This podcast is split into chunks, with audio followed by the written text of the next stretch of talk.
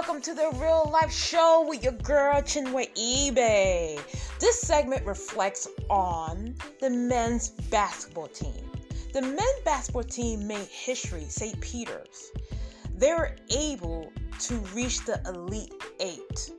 This have not been done. The only schools that was able to reach and win a title was Seton Hall. I am so amazed because I felt I felt like I was part of this journey.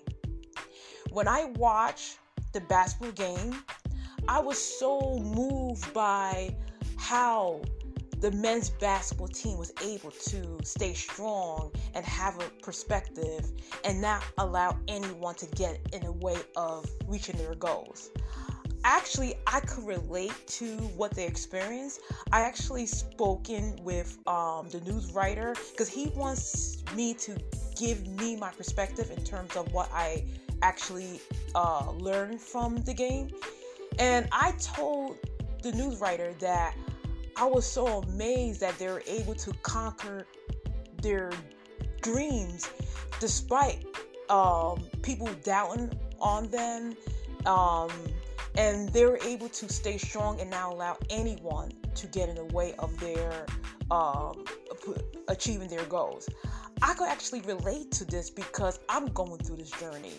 Um, I'm actually a doctor student at St. Peter's, and I my goal is to become a leader one day. And I know it's hard. I know I have to face racism, but I have to learn how to not not allow anything or anyone to get in the way of my uh, career pursuit.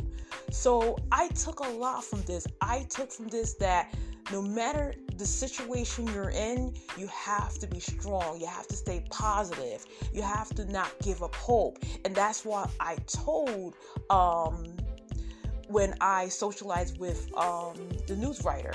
He was so moved about my uh, remarks, and my re- remarks was um, apply in um, in his article. So I would just want to um, address my experience in terms of the men's basketball team at St. Peter's making history, and I just want everyone to know that anything is possible.